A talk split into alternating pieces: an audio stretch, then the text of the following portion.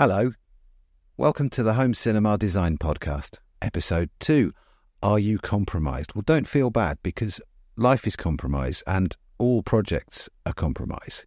It's just you've got to know when you're making them. Mm, that's that's the problem when you don't know you're making a compromise, isn't it? Yeah. So you've started. I think the biggest compromise that we all have to deal with, start with, is cost, because you know we're not dealing with an open checkbook ever.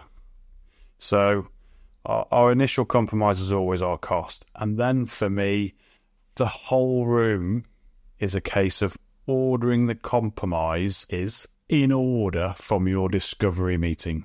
Very good. What's a discovery meeting, Tom? Your initial meeting with your new customer. And it is literally discovering what they want, what they think they want, what they actually want, and how you're going to implement it.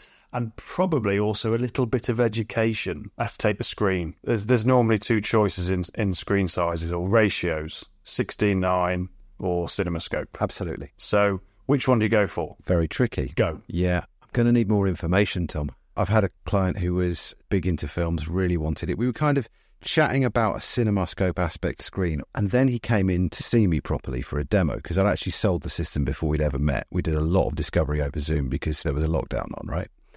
Um, and I was showing him some stuff, and quite a few of the clips were in 16.9, and quite a few of the clips were in um, CinemaScope. And then he mentions, "Oh, Formula One on a Sunday." religiously. I don't miss that. I really, really love it. And I said, okay, well, let's look at this then, because at the room size you've got and at the kind of seating layout we're thinking about, that's going to be quite a bit smaller. Mm-hmm. And I see this a lot actually. People put in CinemaScope screens because they're cool. But then when you go into watching TV material, so box sets, certainly all of the sport, some films, Yeah. it's a bit small. Some films change all the way through the film itself. Yes, that can get really annoying. Very annoying. So you need to have a really good feel about, yeah, what is the client going to be watching on an average week Yeah. and try and kind of optimize for that. Yeah. A really good answer is a masking screen, but I've seen that done wrong.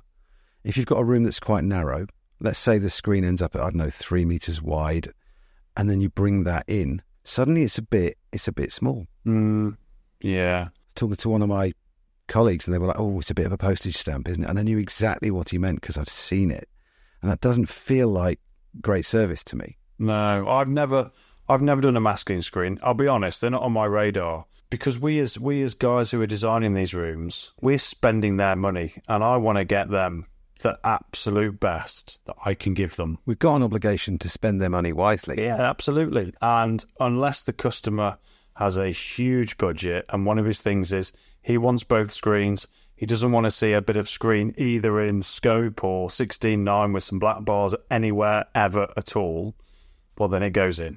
I think it's this. I think you'd have to have, yeah, just quite a bit of budget for that to be worth it because usually you can always have either more subs, better subs, more channels, better channels, that kind of thing. So I think we need to be achieving some pretty good performance levels and have a bit in the tank Mm-hmm. before that becomes appropriate.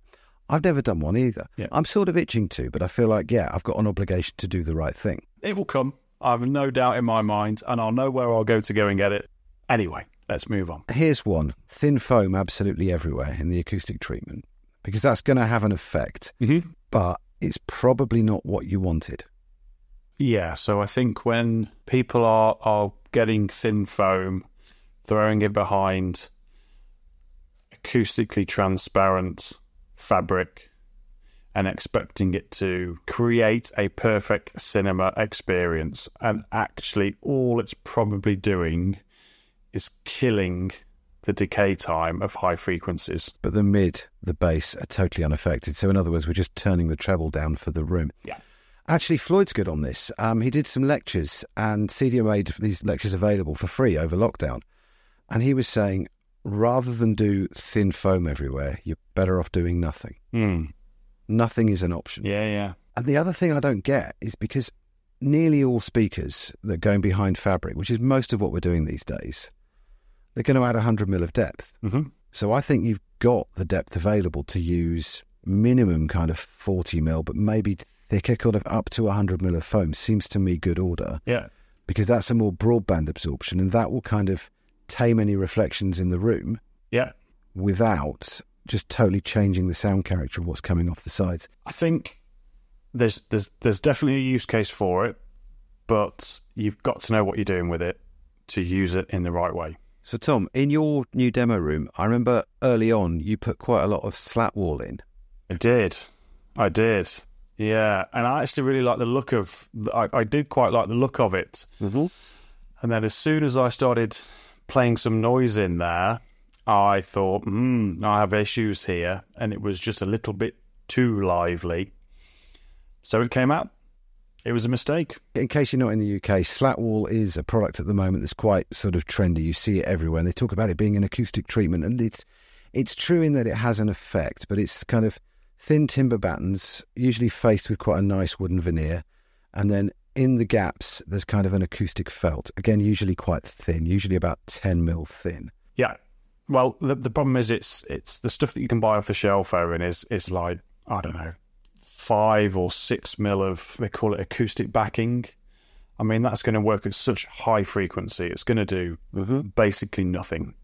And there's more, there's far more reflective surface than there is absorptive surface because what you've got to remember is, is although you've got the flat face of the the wooden slats, of the vertical slats that's going to rebound, also those those the thickness of the wood that returns back to that absorptive material will also reflect. So you, you're actually creating more surface area to reflect. Now they will scatter, so that scattering will happen, but the energy stays in the room is is is the, is the key issue. We talked about this a bit last week, but too many seats in a room is definitely a compromise. Yeah, I think if you have seats that are perhaps not hitting level one in your cinema and they're for guests and it's occasional, I think that's reasonable. But the question is, did you have that conversation? Because I think that clients walk in with a seating plan and you've got a choice then, haven't you? You can kind of push back and say, can we make this better? Or say, well, look, I can give you great performance in this front row. Back row's going to be compromised. If you want really good, we're going to have to make the room bigger so Mhm. there's no wall behind those back people. If they say, no, no, no, we want it, yeah, of course, do it. yeah, And if it's teenage kids coming around to do gaming, maybe they don't care. And maybe that's okay. But you have to have that chat. yeah. That's absolutely right. It's having that chat and making sure that your customer is aware of what they're asking for and the consequences of that. The the 16 seats in their in their in their single garage probably isn't going to work for any of the seats. You know, so let's talk about that and let's be realistic with it. And we can put them in if you want us to, but it's going to be at detriment. You can have one one good seat and 15 relatively mediocre seats and is that what you want Yeah. I've got a take on this as well. I really think I took someone from 12 seats down to seven, hmm. telling them sometimes what they don't want to hear, but sticking to my guns, being a bit honest. I swear you go up in their estimation. yeah who likes a yes man Yeah. i've got one Go on. speaker choice so we, we've probably by the time that we're choosing our speaker we've already got the locations we've got our channel count we know where our subs are going how do we choose a speaker owen Ooh. Well, I definitely have to hit some numbers. mm-hmm. I definitely have to not go over budget or come back and say, I can't do it. I need to go over budget. So that needs to then be true. Um, I've probably got something that's worked before, Mm-hmm. Which I do think is reasonable, by the way. I don't think you should go to market every single time you do a room. I think if you know something's good in a room that size, you can use it again. yeah Um, what are you What are you driving at? I think we as an industry are compromising our speaker choice on the data we're given. Ooh, very good. Okay, so um, a good friend of mine on social media posted a post, and, and I got chatting with him because I wanted to know a, a few more details because there's things in there that I knew were a compromise. And he actually replied to me saying, Yes, they are a compromise because of this. It's like, do you know what? Fair enough. And we got chatting about the speakers because I'd never seen them before. There was no names on them. And I was like, mm, that's interesting.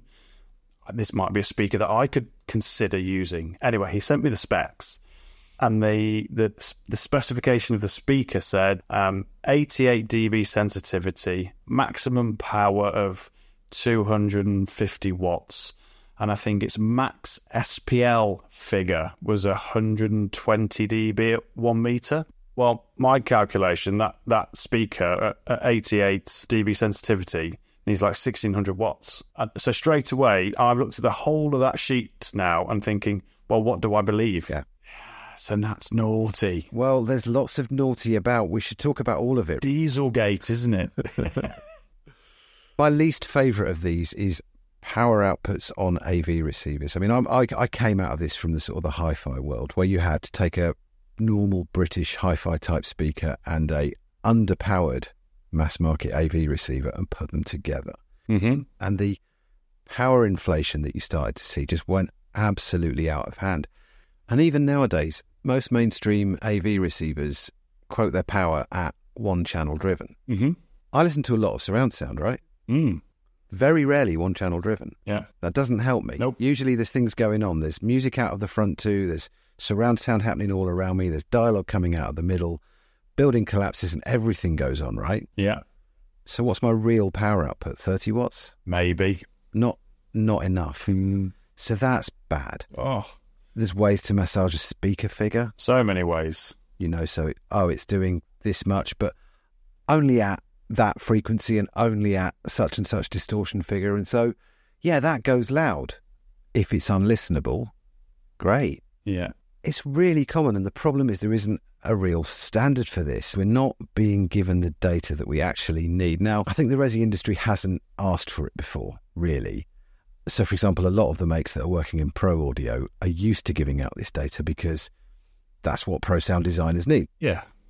I mean, you look at PA Kit, for example, Owen, Mhm. th- that has, you know, I do a bit of commercial audio as well. Yes. And, and that data is presented in a very different way and has been for 20 years. So, I was looking for a speaker with smooth off axis response. Now, I couldn't get the proper data because the proper proper data is a Floyd Toole thing again. It's called a spinorama. Sounds like an 80s girl group. So, a spinorama is a way of describing what's really happening with that speaker. You've got the main on axis response, then you've got the sort of listening window response, and then you've got the reflections, and so on. And it needs to be smooth and even and well behaved. I couldn't find something at the price I was willing to spend on the demo room, a speaker with proper spinorama data. Mm. I had to take a view. Now, THX certification for speakers does mean that they're well behaved, and it does mean that they're well behaved off axis. But I had to sort of take it on trust. Yeah. No one was giving me the real information. Yeah. And I know it's good and it's worked out, but I would have loved to be able to do a really proper job. Yeah, and that's the thing. And we, we've we've now got two manufacturers in in sort of the The sort of home cinema world. yeah that that we can rely on that data for, but only two. It's madness, isn't it? I think I think we can single them out because this is praise. Um, Ascendo from Germany Mhm. and Perlisten. Yeah. Just absolutely, here you go. There's Spinorama data. Black and white. Do what you need to do. Yeah.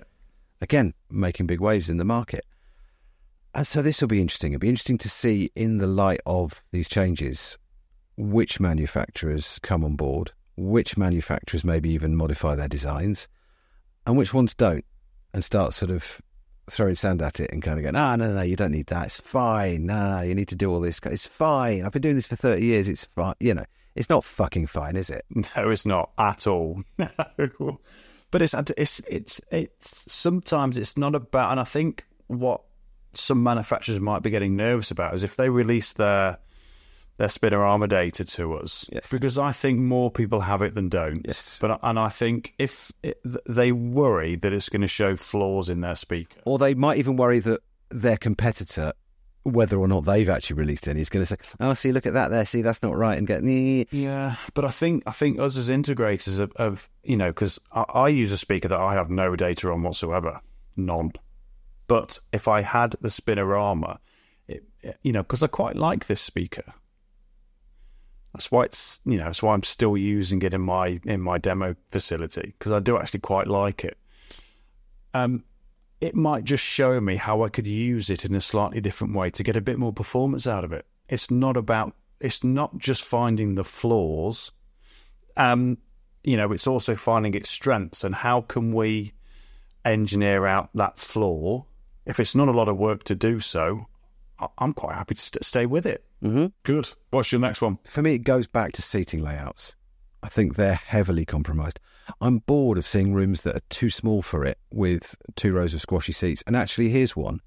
If you get two rows of squashy seats, let's say they're cinema seats or sofas, and they're both a bit far back, but because they're a bit far back, you've ended up with this wall of screen. And to me, you're doing something that I see a lot, which is that will look initially more impressive in the photos.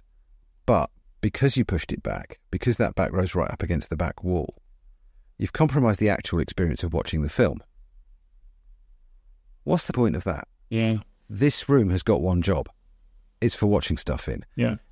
If you bring both rows of seats forward, keep the back row off the back wall, not only will your audio experience be straight away better, but probably because you don't have an infinite projector budget, that smaller screen may seem a bit less impressive on Insta or whatever, but it'll be brighter.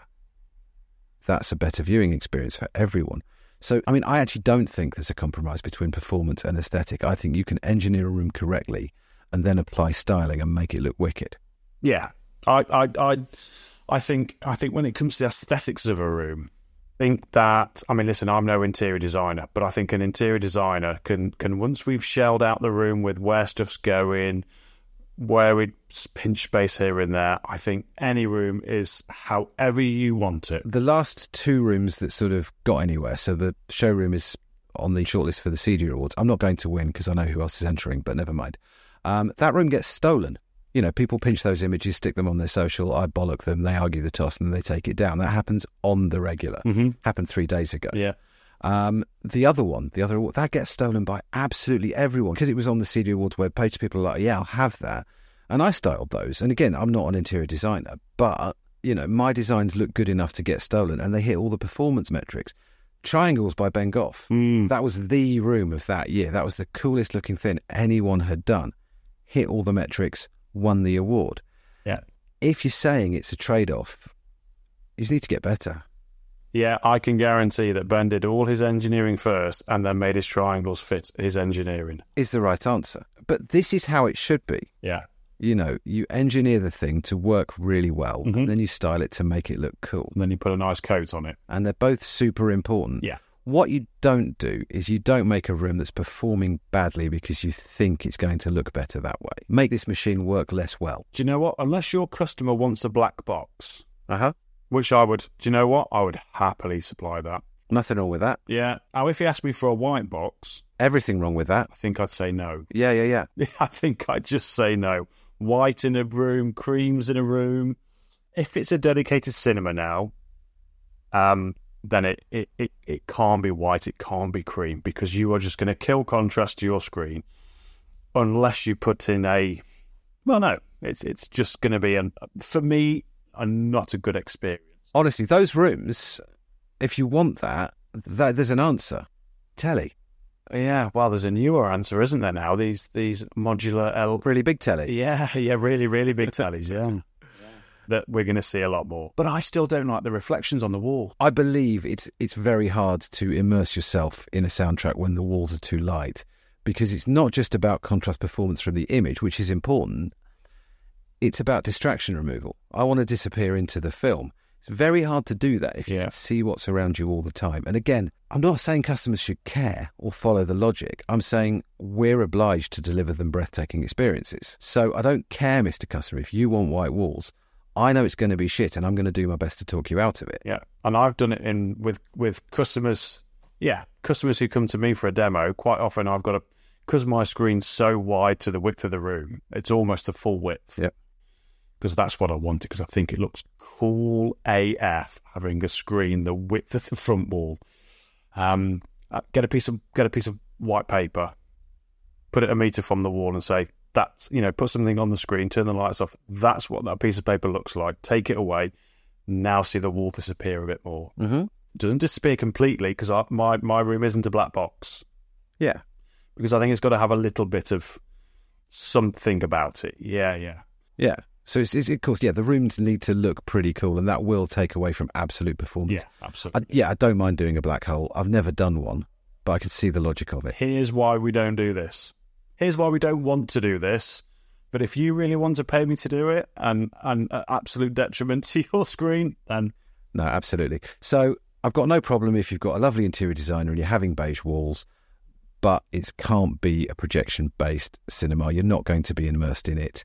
Again, I, it's actually one of my favourite films because Louis only eight is Cars because it's brilliant, right? Yeah. And there's this lovely bit at the end where he goes around Radiator Springs and buys things off everyone. He goes to see Luigi for some tyres. He goes, Luigi, I want some Blackwall tyres. And Luigi says, You don't know what you want. Luigi know what you want. well, yeah, we know what you want, right? We know what's best for you. Mm-hmm. yeah, yeah, yeah. I think I think most you know most interior designers once told this is why we don't have bright cream near around a screen. They'll put that into the mix and they'll change it and they'll they'll base the room around and that's that convers. These are the conversations that we need to be having with customers, designers. So what we need to do is provide the information. Um, for example, just the other day, Yeah. Robin from Fawn Interiors comes to see me for CPD, and I'm talking seat to seat variation, and I'm saying don't put the heads too near the speakers, just all the normal stuff. Yeah. And she says, "Oh, well, can we do it?" And I'm like, "Yeah." So we put one of the bar stools right by a speaker, and it takes 20 seconds, and then she totally gets it. How good is that? Yeah. There's definitely a, a trade off, I suppose, only because there's there's budget at play between spatial effect, channel count, dynamic range, and I think the first one that you drop on that stool is going to be spatial effect. Mm-hmm. I do it all the time in the room. I think you do it too because Arcams and Anthems let you do different speaker profiles. So someone comes in to see you, they've got a room of the right sort of size. You look at them, play them the room. Mine's in 9.1.4 configuration. Uh, it's always 0.1, by the way. Um, it's two subs, but it's single channel. Um, and then they go, oh, yeah, we want to spend less. Now, left to their own devices, I think a typical client will want to keep the channel count but drop the quality. And I don't want them to. So I will straight away go back in the back, press three buttons, put it into 5.1.2, play them that again. And it's remarkable how little you lose in terms of the overall feeling, the way the dialogue is. Of course, the dynamic range hasn't changed. We've just taken away some of the spatial effect. That's a fantastic compromise. Yeah. Because we haven't really dropped quality, but it could save you 10 grand. Yeah. Having speakers poorly placed is never a good compromise. Removing them is an amazing compromise. Yeah. If you've got to have two rows of seats against advice, and if you've got them a bit far away from the back wall so that you don't have that problem of you can hear the fact that you're up against the wall, but the surround backs become a problem because they're right up in your lug hole. You can absolutely do one of two things. You can put a sensor in, either a pressure sensor on the seat or a motion sensor above the seats, whichever is going to work best, and tell the amplifier to drop surround back when the second row's in use. I think that was probably a Trinnov thing and we nicked it, I think so. but that's really good design. Yeah. That's this because we're all putting automation into these rooms because the rat, you know, all the kits.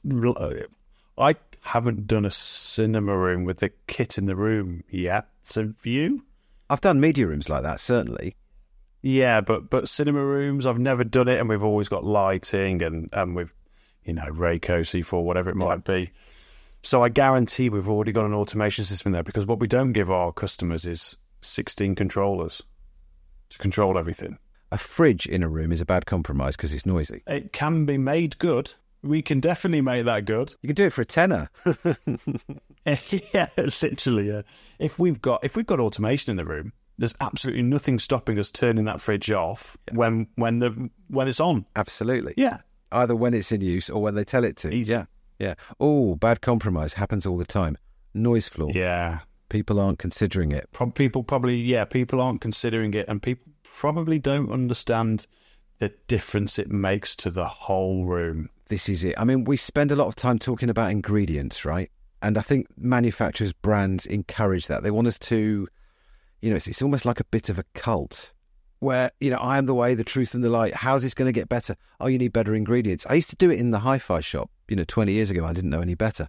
Oh, I've got a problem and it sounds a bit like this and it sounds a bit like this. And the solution, it's a bit like a 16th century doctor going, ah, what you need is a course of leeches. Um, the solution is always, I'll oh, buy better stuff. Forget all that a minute. Make the room quieter.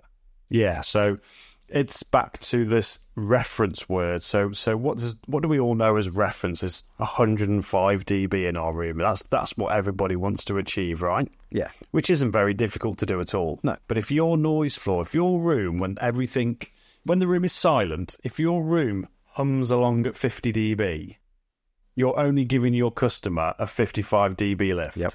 Yeah. Let's get that room down to 30, Of course. and that is a significant change. Yep.